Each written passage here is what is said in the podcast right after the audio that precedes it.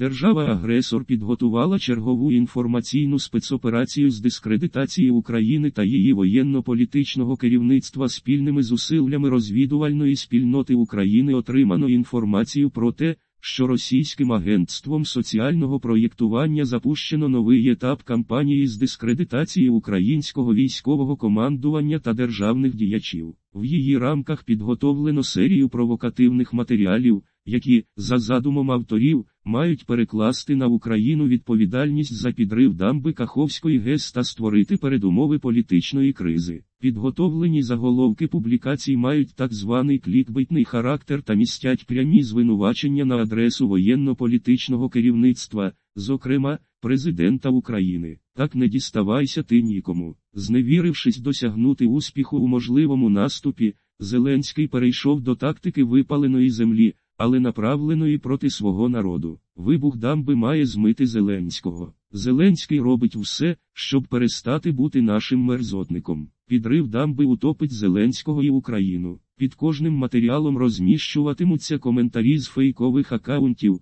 начебто від імені українських та іноземних читачів. Вони мають створити враження живої дискусії та залучити до обговорення реальних користувачів мережі. Наявний бюджет проєкту складає близько 6 мільйонів доларів з можливістю подальшого збільшення.